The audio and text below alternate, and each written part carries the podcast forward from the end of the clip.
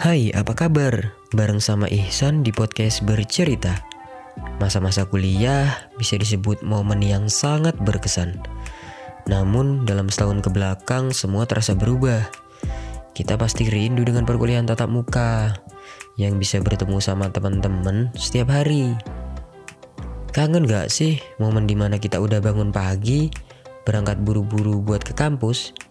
Saat itu juga dapat notifikasi dari WhatsApp grup kelas yang isinya informasi bahwa jam kuliah pertama ditiadakan. Hmm, siapa sih yang gak kesel? Tapi kita jadi bisa sarapan karena bangunnya gak kesiangan. Nah, di saat seperti ini timbul pertanyaan dari seorang teman. Mau makan di mana nih?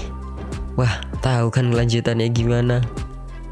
Ya, memang harapan bagi semua orang berharap bisa kembali lagi ke keadaan semula.